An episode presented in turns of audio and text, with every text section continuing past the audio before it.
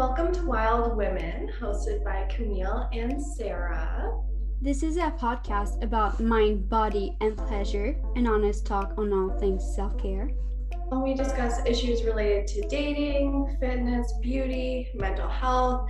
We also discuss stuff about social issues, and we often have interviewees that come up and tell us a little bit about their businesses or their inspirations or motivations or just their journey through some type of recovery. For those of you who haven't listened to us before, this is our second season. Let's dive in. Welcome to Wild Women. So, today we are going to be doing something a little bit different. So, during the time of this recording earlier this week, a very shameful and embarrassing part of Canadian history was brought to light. And that was the finding of a mass grave of 215 Indigenous children near the residential school Kamloops. So today we're going to talk just a little bit about the residential schools, and then we're going to move into just an easy topic of self-care.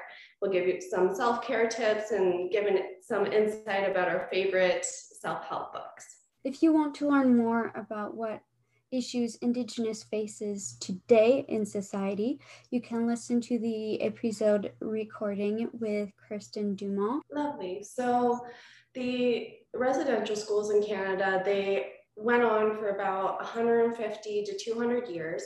And what happened is they were run by the government and the churches, and they would take Indigenous children from their homes and bring them into the residential schools. And, you know, they used the, I guess, rationale of trying to kill the Indian out of the children and assimilate them into what the government and the church deemed as Canadian society. Now, what this led to is a ton of generational trauma. What went on in these residential schools included a lot of physical, mental, emotional, and even sexual abuse. And that carried through to generations to come. They didn't have the right access to mental health services the reserves that they went back to did not even have like basic human needs such as clean drinking water and they still don't even have stuff like that. And so I, as you can imagine this trauma that happened from the residential schools continued on through generations to come and it's still going on. There's still a lot of reserves that are facing issues with mental health addiction and like I mentioned earlier, just having the basic human needs. Um, so what most recently happened was they found a mass grave of 215 Indigenous children near the residential school Camp Lou. And it was embarrassing and shameful to Canadian history. And it really shed light to the massive issue of the residential schools and the dangers of these schools. Uh, so Camille's just going to give you guys a few more facts about what you know actually transpired over the last 150 to 200 years. Yeah, so I want to say that maybe for us settlers, it is surprising and shocking. But for them, they've known this since the beginning because they knew that children were disappearing. They knew that children were dying in those schools. They weren't coming back and they knew this. And we're just only finding out the general population, the amplitude of that massacre. The residential schools open in 1831. So the last residential school only closed in 96. And over that period of time, there was a hundred and 50,000 children taken from their home and forced to be in residential schools. And we think, because records are incomplete, that over 6,000 children died at residential schools. And these schools were run by the church and the government, like Sarah said. And the the goal was to eradicate all aspects of indigenous cultures and the school had poor sanitation. The children were undernourished. Students spent half the day in the classroom, and the other forced to work for the school, which is slavery. So those children would spend 10 months a year in residential schools until the 1950. The children would also spend the holidays at the school. So many students did not see their family for years. And one thing too is that when they would arrive there, we would cut their hair and they would be forbidden to practice their customs or traditions or speak their language. And they were dressed in uniforms and often given numbers. So that's just to show the dehumanization of Indigenous families. And I want to say that in 2005 to 2007, the federal government offered monetary compensation to the 18,000 survivors of abuse at residential schools under the Indian Residential School Settlement Agreement. In 2008, the government of Canada offered an apology to all former students of residential schools in Canada. And in 2015, the Truth and Reconciliation Commission of Canada wrote multiple reports in the hopes of documenting the history and lasting impacts of the Canadian Indian residential school system. But let's be honest, not much else has been done since. And like Sarah said, most Indigenous communities in reserves still have poor quality of hygiene because there's no running water. And giving money isn't going to solve or fix the issue. For example, like even though they're not forbidden to talk their language nowadays, they still don't have many places to learn that language. So that's still a part of the Canadian eraser of the history. And like Sarah said, most recently, the bodies of 215 Indigenous children were found.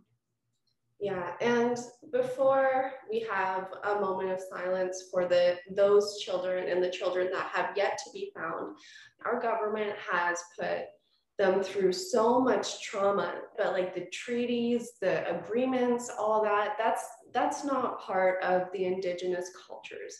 You know, we've continuously eradicated them through our settler ideals and ways.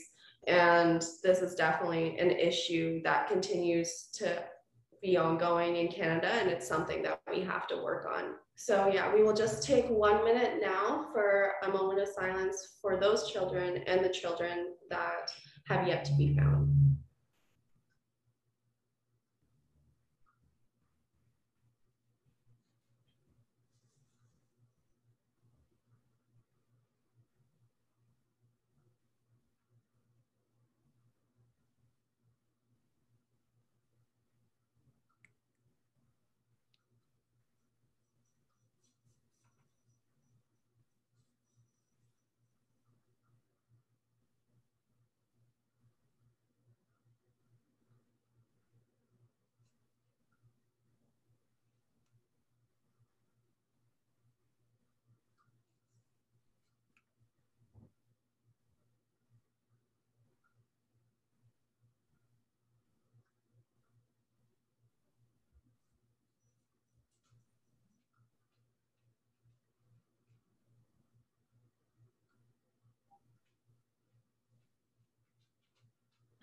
Okay, so now we're to move on to a bit of a lighter topic. We're just to be talking about self-care. We'll give you an idea of some of the stuff that we do for self-care. And like I mentioned earlier, we're to talk about some self-help books that we love reading. So I'm to start with talking about some morning routines. I typically work in the evenings, so my mornings are when I do have time to focus on self-care and do some things that I really enjoy. So typically in the morning, the first thing I'm gonna do is make myself a tea. And I make it the old fashioned way. I use the kettle and, you know, let my tea steep for a little bit. I make sure to take all my vitamins. All the vitamins I take right now, they're all natural. So, you know, I take cranberry, I take turmeric, I take resveratrol, everything that, you know, is not going to impede on the natural mechanisms of my body. And then I typically do some reading or some work. And I find whatever I'm doing in the morning because it's quiet, because I have, you know, the morning to myself, I do find it relaxing and I do find it therapeutic, even if it's something like writing an essay for school or having to do some work for a business. Either way, I always find it, you know, super relaxing and it calms me down and it just puts me in a good mindset for the day. One thing I also enjoy doing is taking just 10 minutes to either meditate or stretch or even just sit there and listen to music. Whatever I'm feeling that day, I usually work out a bit later in the day. So I just like getting my body moving and getting my mind focused for the rest of the tasks that I have to do throughout the day. Uh, so Camille, do you want to give us some insight about some nighttime routines that you enjoy doing? Sure. I mean, my routine sounds a lot like yours. So in the afternoon, that's when I do any physical activities. So I don't have like a boost of energy right before going to sleep. So I do usually like biking and then maybe some yoga if I feel like it. And then at night, I will usually watch a little bit of Netflix. And after that, I will sometimes take a bubble bath and listen to podcast or I will read a book and I will always meditate for around like 10 minutes too, right before going to sleep to calm myself down. Mm-hmm. Mm-hmm. Lovely. And um, just like you, I drink lots of tea too. I drink green tea in the afternoon. Right before going to bed, I switch to chamomile or mint tea. Yeah, make sure you drink those herbal teas before bed, or else you're definitely not going to sleep very well. I've definitely made that mistake once or twice. Um, but whatever, it happens, right? And so we also want to talk about kinds of self care. So obviously, there's, you know, the regular type of self care, like we talked about, that's, you know, very mindful and it seems really nice and it seems really calming and relaxing. But there's also types of self care that a lot of people forget about. And those are the types of self care that typically happen when you are go, go, go, when you are going through the motions of your regular life. So the first aspect is just physical. And like Camille said, you know, she does some biking or like I do some stretching during my self care routines and then I'll do my workout later on. But there's also like the idea of understanding, you know, what type of physical movement you want to do. And one thing that I know that we've mentioned in, one of our earlier podcasts is the difference between movement and exercise. And with that comes the idea that you're listening to your body. You're not always doing hard exercise. You're not always doing hard movements, and so on. What you are doing though is realizing what your body needs that day. So if your body just needs to stretch, then do a stretch. If your body just wants to do some yoga, then do some yoga. But if you feel really good, you have a ton of energy and you want to run hills or do say a really hard weight training workout, then do that too. But don't beat yourself up too much about you know, having to do hard, intense ex- exercise all the time. At the end of the day, you want to build a life that's consistent, and a healthy lifestyle doesn't always include intensity. Mm-hmm. And I would add to that that physical also includes if you are taking things such as alcohol or drugs, if you are dieting, so your nutrition, and like you said earlier, like any supplements. So it's anything that encompasses your physical well being. And one thing that people do forget sometimes is check in with your doctors once in a while. Mm-hmm. Yeah, especially for women, getting blood work done is so, so vital. A lot of the time, when it comes to women, we do have our periods, we do have our menstrual cycles, and a lot of women easily have low iron. So blood work can just give you an idea if you're feeling like you're you have low energy or you you just you're sleeping more then maybe it's an iron issue and it means that you need an iron supplement. And the way to figure that out is by going to your doctor and getting blood work done. Mm-hmm. and camille you touched on alcohol and you touched on dieting a little bit as well. And yeah, I think during this time, especially during summer when everyone wants the quote unquote hot girl body or whatever it's called, they are dieting, but it's also the summer. So they end up drinking. And the impact that drinking can have on your body when you're already in a caloric deficit is it's just uh-huh. awful. Like don't just don't do it. Like if you're already losing nutrients, alcohol has zero nutrients, like none.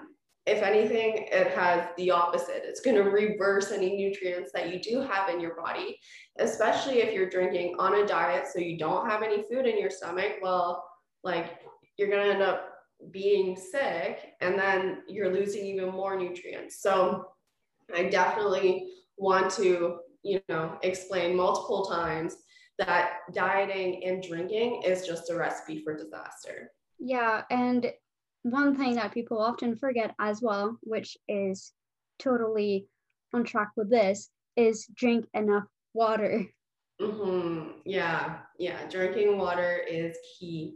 And drinking water, it even balances your hormones. If you're not drinking enough water, then a lot of the time you'll have issues focusing, you'll have energy issues, your hormones might go off too. So you, you're drinking water just keeps your body in homeostasis. It keeps your organs functioning properly. It makes sure that you're able to absorb the nutrients that you need and it keeps you hydrated, which helps with your energy. It makes your skin better. It makes your thinking clearer. There's not I couldn't name all the good things that water does for you. So the next one is emotional self-care. So that means that you connect with your emotions and process them in healthy ways. And again, healthy ways. Healthy ways. Yeah. So this is something that I always struggle with. I'm really good at shoving my emotions just under the rug for a little bit to the point where like they start to boil and then like if I don't keep keep a good eye on it, then I'm just gonna explode. So ways to avoid that. A lot of the time, the best way to do it, at least for me, is to find someone you trust and to find someone that you can talk your emotions out with. Mm-hmm. Now, if your emotions are coming from uh, like mental health issues or a situation that was rather traumatic, you might want to seek out a professional for that. We will be giving some resources at the end of this episode. But ultimately, there's a lot of ways to handle your emotions in a healthy way. And using, you know, like healthy self care routines can help with that a lot, right? So, meditation, yoga, um, movement, uh, I'm I'm never going to suggest just exercise because as you know someone who has dealt with an eating disorder before, exercise for me can easily turn into a self-destructive thing. So I really, you know, emphasize the idea of movement instead, whether it's yoga, stretching, that kind of thing. And music. Music for me is amazing. I love just listening to music and you know thinking things through mm-hmm. and one thing too that is really helpful is dancing it moves the emotions through your body in a healthy ways mm-hmm. Yeah yeah no dance is amazing. I can't say enough good things about dancing. I was a competitive dancer for so long and even though you know i was competing and so on like dance was so therapeutic for so many years of my life. And um, there's a lot of doctors that have even started using dance to you know help their clients whether or patients whether it's for emotional issues or even physical issues because dance can be as intense or as relaxing as you want to make it so it's a great and arts are another great way to do that as well um, either painting, drawing, writing. Those are all great ways to deal in healthy ways with your emotions. Mm-hmm. The next one is mental self care. So it is quite linked to emotional self care. The difference is this is really about your psyche and your psychology. So that also means like how can you stimulate your mind? So maybe like read a book or do Sudoku. I don't know, little things like that. And how can you cultivate a healthy mindset? Mm-hmm. Yeah. So this could also include, you know, just gaining knowledge, whether it's gaining knowledge about yourself through doing, you know, online research or like Camille said, reading a book, or this could even include, you know, going to courses or taking mm-hmm you know, master classes or even going to university or college, all those are ways that you can honor your mind and gain more knowledge. And ultimately, what that's you know doing is that's firing different uh, neurons in your brain. It's getting it moving, and the best thing that you can do for yourself is always consider yourself a student. Always know that there's room for improvement and you can always gain more knowledge in one way or another. Oh, yeah, I 100% agree with it. When we start to think that we know everything, that's when we're doomed. Yeah. Self growth yeah. is so healthy for your self esteem and just having a healthy brain. Mm-hmm. Yeah, exactly. And it, it, it ends up being rewarding too, you know, like when you are able to learn certain things and when you do actually understand things or when you're able to write a paper on something like all that can be extremely rewarding to yourself and it can build your confidence too mm-hmm. so the next one is social self-care so that means that you nurture the relationship you have with others mm-hmm. Yeah, so this can be a really tough section because people, your relationships, like all that's amazing. Human interaction and your interpersonal skills are a great asset to have. But the issue that a lot of people run into is they don't know how to set healthy boundaries. Mm-hmm. You can only give so much to someone and not get that back. And setting healthy boundaries, it takes some time. And I honestly think that everyone has to reevaluate their boundaries probably a couple times a year because people change, people grow. And you have to realize when you're outgrowing someone, or maybe someone's even outgrowing you. And being able to understand where you can draw the line in your relationship is so, so important. Mm-hmm.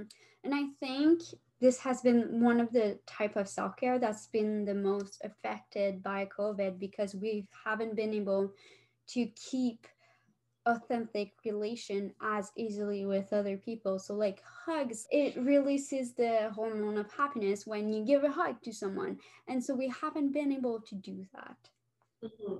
yeah and that hormone of happiness is serotonin that Camille is talking about. And hugs, like she said, are so, so important for that. And we haven't been able to do that for God knows how long.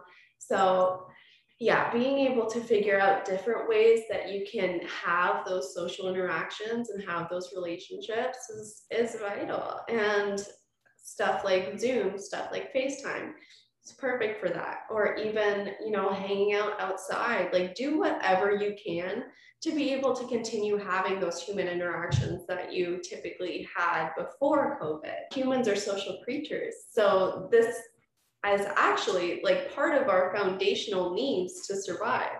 Being with other people is something that gives us fulfillment, is something that is reward, rewarding, is something that helps us feel better. So all I can say is be very careful not to isolate yourself and to continue those social interactions as much as you can. Yeah, I want to say an interesting fact I learned in my psychology classes. So, in I think it was Russia back in a while ago, when the experiments were starting in psychology. They did an experiment with babies and they discovered that even though they were feeding the babies, the scientists weren't allowed to touch or hold the babies. And what did you think happened? Those babies died. And yeah, it's awful, but that's how we got into understanding why it's so important for humanity and also having boundaries with experimentation. Yeah, yeah. Um, there's a reason why there's a lot of ethic courses in mm-hmm. school these days so that those types of situations don't happen. But like what Camille said, what that study did is it really showed the gravity of needing, you know, human connection, right? Mm-hmm. The next one is financial self care.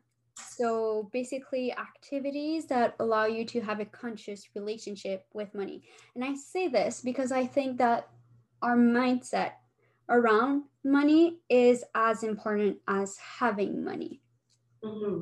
Yeah, I, I, to- I totally agree. And especially, especially right now during COVID, a lot of people are turning to online shopping mm-hmm. uh, to handle some of their emotions. And that's obviously abusing money. So I guess the best thing to do is just be mindful around what you're paying for and why you're doing it you know like are you doing are you paying for something because you're upset or are you paying for something because you actually need it?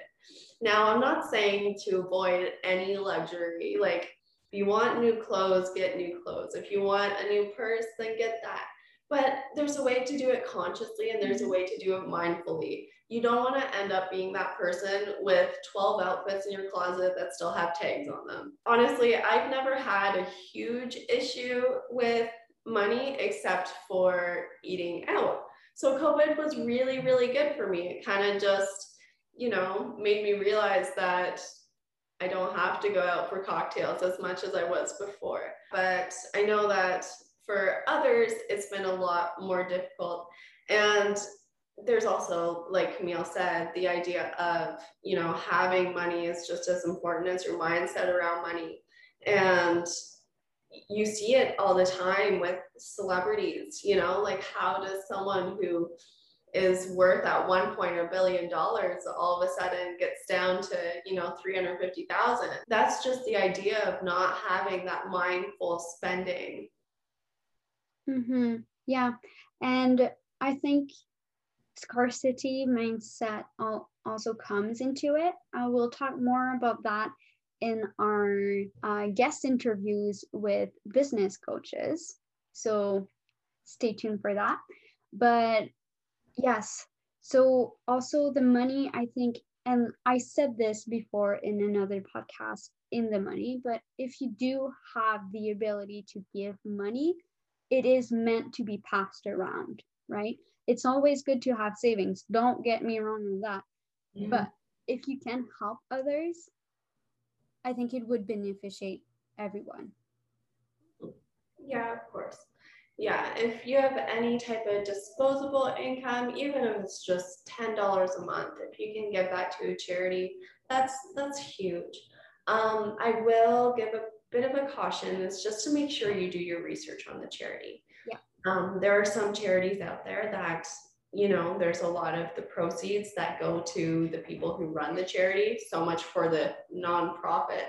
So, what I typically suggest or try to do is support the local charities, you know, like the charities that are in your hometown, like send them money directly because then you know where it's going and you know exactly how it's going to be helping people.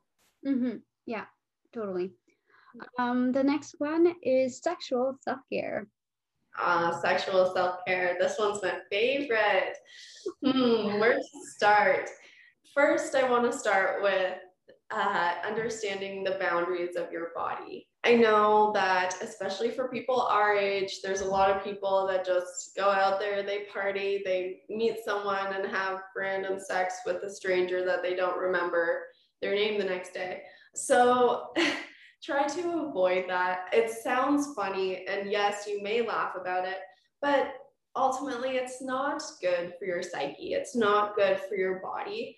When your body doesn't actually know what's going on when you're in a state of say drunkenness your body's not totally sure what's happening and if your body's having something done to it, say you have sexual encounter with someone that you don't know, your body might be kind of out of sync. Your body might not understand what's exactly going on, which obviously could lead to other issues such as, you know, I don't think there's a word for this, but it's almost like an emotional rape. You're raping your your psyche when you're having sexual encounters that you're not totally into or that you're not totally coherent during. Mm-hmm. And I do want to mention that I think there's a way to have conscious casual sex. Mm-hmm. Like Sarah said, getting drunk at a party is not that conscious. Mm-hmm. Yeah, yeah. But if, I don't know, if you have a partner and you guys aren't, you know, ready to be boyfriend, girlfriend or anything like that, but, you know, you're friends and you're attracted to each other, then you know that's that would be a good way of having casual sex with someone that you trust someone that you know and basically just someone who you know will respect you and your body. Mm-hmm. such as like fuck buddies or things like that. Yeah yeah for sure and the other part of sexual self-care is um, fulfilling your desires and fulfilling your needs. A lot of the time, especially for women, we don't speak out a whole lot during sexual encounters. Mm-hmm. Um, but it's important. It's important for a woman to have an orgasm just as much as it is for a man. Just because your male partner has had an orgasm doesn't mean that the sex is over. You know, you deserve to have an orgasm too. And you should be able to voice that to your sexual partner at the time. And if you can't voice that to your sexual partner, it's a very good indicator that maybe you shouldn't be having sex with that person. Mm-hmm. And I do think that sexual self care also comes back to knowing your own body, like body literacy, knowing what it looks like, what it feels like, you know, self explorations, self pleasure um, and basically self intimacy. Mm-hmm. Yeah, exactly. And for a lot of people, that's the hardest part, you know, like being able to like have sex with oneself first, being able to look at one's own sexual body and tell them that, you know, tell yourself that you are sexy, that you are beautiful, that you are worthy. And those things are so, so important. And it cascades through the rest of your sexual life. Your sexual life starts with you, just as anything else does. So being able to um, consciously look at yourself in, you know, a sexy way or sexual way is a great place to start when it comes to respecting your body and teaching other people to respect your body as well. Mm-hmm. Mm-hmm. Yes. But yeah, so the next one is professional. Oh, Camille, get us started with this one. Okay, so the activities and actions that support feeling balanced and fulfilled in your career. Now, that could also mean like going to school for some people. Uh, but I think part of it is also having boundaries. So if you are done work, like not checking your emails. Now I do that all the time. And I don't think that's good boundaries, but I'm working on it. And other stuff too is like if you're being called to go to work or stay longer hours, like how can you stand up for yourself? Yeah, so like Camille said, setting boundaries in the workplace is also important. Like when it comes to if a employer makes you want to stay late or work extra hours, if you can do it, if you want to do it, then great, do it. But understand that you were given a schedule and that set schedule is your set schedule. You do not have to stay longer if the schedule wasn't given to you 24 hours beforehand. So all I can say is educate yourself on your rights.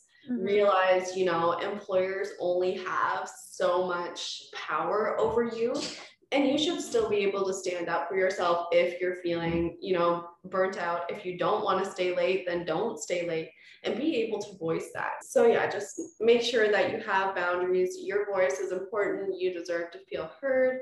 And your employer should honor honor that and respect that. And it also helps you avoid burnout burnout happens so much in our society because we're constantly valuing the idea of always being busy of always being on the go and always doing the most work and being the most tired it's not a good feeling. I don't know why our society has gone to a point where all those things are good, but we definitely should try to avoid burnout as much as possible. Reducing your stress levels if you're feeling close to it, do more things that you actually enjoy. Take the time to have time with your friends, to honor your social relationships. All those are great ways to avoid your burnout. Mm-hmm. And sometimes that might relate to having boundaries in your personal life. For example, let's say you're trying to be sober, right? You had an addiction. And then work parties and there's alcohol. Maybe sometimes it's even like outside of work, but related to work that you need to put boundaries in um, another example for me, like recently at work, it's been really triggering because there have been a lot of talks about diets and weight. So I've had to stand up for myself and I plan on talking to my boss about it. And so little things like that, it can be really scary, but mm-hmm. that are the best thing for your mental health. Yeah, a hundred percent. Like even even for me and my job, we don't talk about, you know, diets specifically, but I work in a restaurant and I'm in my training phase. So there's definitely shifts where we're trying a lot of food and it's hard enough for me to be out there dressed in these like nice sexy outfits let alone having to eat in front of a dozen other people. So, me being able to figure out whether or not that's worth it for me is something that's important. I should be able to talk to my employer if I'm not having a good day that day, if I don't feel comfortable with it, I should be able to say to them, look, like, I'm sorry, I I honestly just don't feel comfortable with this. You know, I've worked really hard to recover from my eating disorder and I find the situation extremely triggering. I would rather not be a part of it. Mm-hmm. And I I say this because in the past, what I would do, especially in these restaurant settings, is I would just drink because during our training shifts, we'd have to try all these cocktails. So I drink to dissipate the anxiety that I was feeling around eating, which in turn, you know, wouldn't actually dissipate my anxiety. It would just make it easier for me not to eat. So all of a sudden, like I'm drinking booze and I'm not eating a whole lot either. Not only is that, you know, raising the eyes of like the people around me, but it's also really, really unhealthy for me. Mm-hmm. So I have to be careful around those situations to ensure that I'm handling my anxiety in a healthy way and to avoid those situations that might be extremely triggering for me too one thing that I do think it's super important that we talk about is toxic work environment it's so common to have people at work often like your coworkers or your boss abusing you mentally and pushing you all the time and putting you down. And that's so so detrimental to your mental health. So the message that i have for you is if that's the case first of all take care of yourself outside of your work. Second of all if you can try and look for another job or see if you can talk to someone higher up if you don't feel comfortable talking to that person directly about their actions and how it's affecting you. Mm-hmm. Yeah. That goes against like HR rules.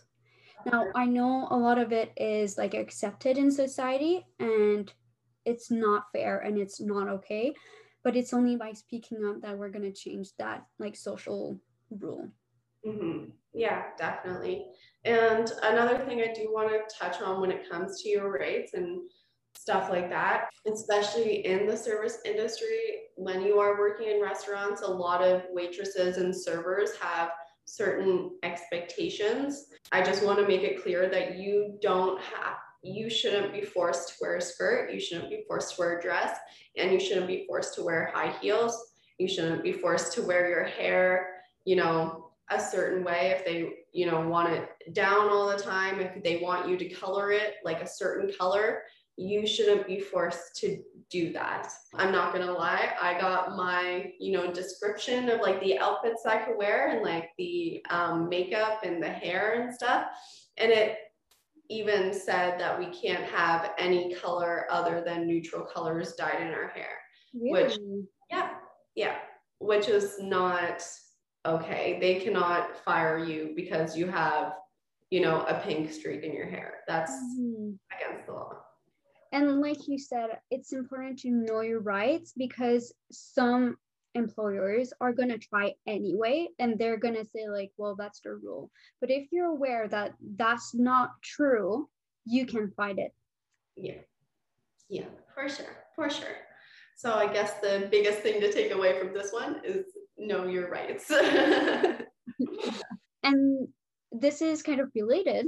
So the last one is self-care related to your environment. So that means living living in an organized well maintained and clutter-free place so you can rest. Yeah yeah for sure. And so this environment it could be around your home you know make sure that things are tidy make sure that things are appealing to your visual eye now i understand that people have different ways of things being tidy yeah. um, you know, some people literally need every surface to be bare, nothing on it. Other people, they have stacks and stacks of all their things, but to them, it's organized. So if it's organized for you, then that's okay. And don't let anyone tell you otherwise. As long as your environment is comfortable for you, as long as it's appealing to your eye, as long as it feel gives you the feeling of freedom, then you're in a good environment. Mm-hmm.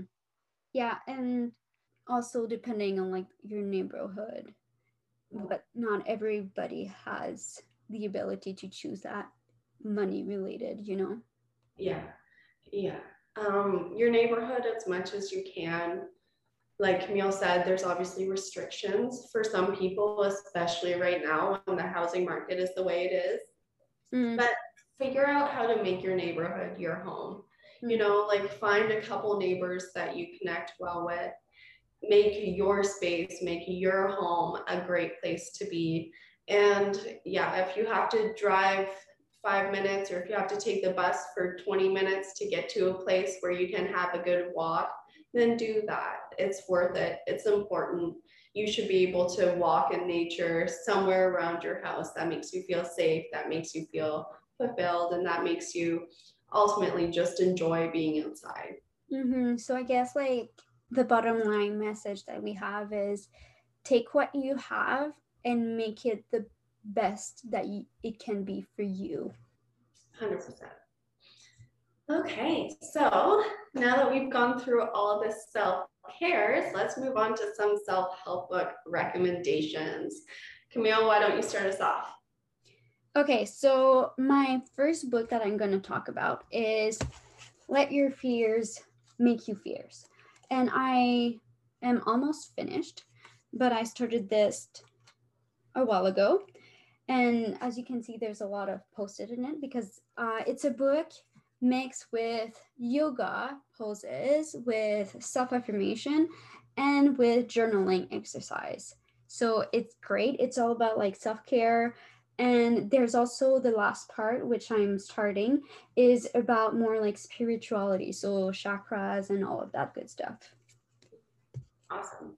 Okay, so the next book that I'd recommend, and this was a book that I actually got from Camille, it's The Inner Fix. So, what the authors did was they used the 12 step program, known like typically used in Alcoholics Anonymous, and they applied it to just regular daily lives or daily struggles that you want to get through. Obviously, Inner Fix is the perfect name for it because it's all about self development, self growth, and self awareness too. So, 100% great recommendation. And what I love about that, it's it's mostly focused on relationships mm-hmm. and how sometimes we are addicted to our relationships. Yeah, 100%. Okay, so my next book is The Goddess Revolution. It's a book by Mel Wells, and it's all about how to break up with diet culture and to learn to love your body. Now, she also uh, wrote the book Hungry for More.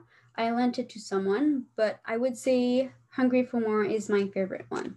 Um, the next book I'll recommend is Triggers. It is a hard copy, and I lost the front copy of it. That's written by Marshall Goldsmith, and it's all about adult behavior change. So, adult behavior change is tough. A lot of our behaviors, a lot of our thoughts, values, limiting beliefs, all those we've been repeating them to ourselves, we've been doing them for years and years. So, to be able to reverse some of those behaviors and reverse some of those thoughts, it takes time and this book is a great guide to walk you through how to get through, you know, those adult behavior changes and to avoid the triggers along the way. Mm-hmm. That's really interesting. And it's actually on my reading list. Now I have lots of books to read, so I don't know when I will actually read it. my next book is Am I Ugly by Michelle Elman. Um, it's a journey through through like body positivity and she's a body positivity and self-love activist. And the thing that i love about it is it's incredibly real. And if you follow her on instagram you know that she's been through multiple uh, surgeries. And so it's really interesting of knowing like the medical side of the fat phobia and diet culture. Mm-hmm, for sure. So my next book is a bit of a different type of book. It's called Everyday Legacy, a different type of self-help book is how I should put it. And this book is actually about living your life as if you're dying. And I say that because it was written by Cody Schuon, who was a funeral director for years. Um, he's actually from my hometown. And what he writes about in this book is focusing every day as if you are building your legacy. So when you pass away, when you die, how do you want people to see you? Ultimately, the way you, people re- will remember you for how you make them feel, not what you've done. So this book is all about, you know, figuring out what your purpose is and learning to live in your purpose every single day. Oh, that's beautiful. Mm-hmm. I like that it's someone local as well. Mm-hmm. Yeah, for sure. So, my next book is not exactly a self help book, but it has self help in it. So, it's Overshare by Rose and Rosie. They are YouTubers and a lesbian couple. And so they both struggle with mental illnesses. And so it's really like basically like a diary. And it's raw and it's real. I just love them. And so they talk about like mental health, sexuality, homophobia, and obviously like their romantic relationship. Mm-hmm. That's amazing. I love it. Now, this next book is called Best Self, and it's written by um, a coach, an interventionist, a speaker. His name is Coach Mike Bayer, and he's even been on the Dr. Phil show quite a few times too. His basically coaching modalities were put into this book. So what he does throughout the course of the book, it's very action oriented. So make sure you have lots of time when you're going through this book because you're going to be writing a lot. But you go through seven aspects of your life. So you go through your personal, social, there's employment, there's spiritual. All in all, there's seven fears that you're going to go through and do the, all the actions of it. Ultimately, it's a book that helps you become a lot more self aware of what you want and what you need and it's a great step towards getting to the personal growth that you want to get to. Awesome. Now, for my last book, I mean, I have two favorite books when it comes to spirituality. I don't have the other books with me, but I'm just gonna say it's The Universe Has Your Back by Gabby Bernstein. I hope I said that right, but I lent it to someone. So, so today I'm gonna talk about Rise Sister Rise. It's written by Rebecca Campbell, and it's really about like the woman awakening the spiritual her spiritual side. Mm-hmm. It's about like sisterhood and community and listening to your intuition and your ancient wisdom. Amazing. Um, and the last book that I'm recommending, this is more of a book for procrastinators. This is the book for those people who just, for some reason, they just can't be productive. Like they, they can get stuff done, but they, you know, let pro- procrastination get the best of them. So they end up stressing out and you know, having to do everything last minute. This book is for you if you have those issues. So it's called The Productivity Project by Chris Bailey. And he was actually a student from the University of Carleton and what he did is instead of start working after he graduated from his undergraduate degree, he wrote this book. And so during the book, he explains all these productivity methods that he tried, the ones that worked, the ones that didn't, and how he recommends that you go about living your most productive but fulfilled life. And what I mean by that is you're getting all the things that you have to get done, but you're being so productive that you're also making sure that you have time for yourself. You have time for your family, for your friends, for the things that you want to do. And he talks about the importance of that balance as well.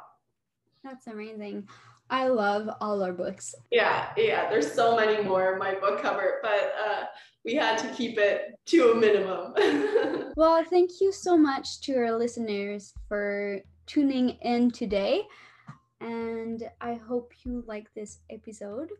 Yes, for sure. And just before we go, I do want to make a couple mental health uh, resources recommendations. So the first one is Mental Health Commission of Canada. They have a website, you can go on it with a bunch of contact information. And the next one is called Healthy Minds of Canada. And this is actually, it's also a website, but it's also a mental health movement. So they have resources and they're also an activist group as well.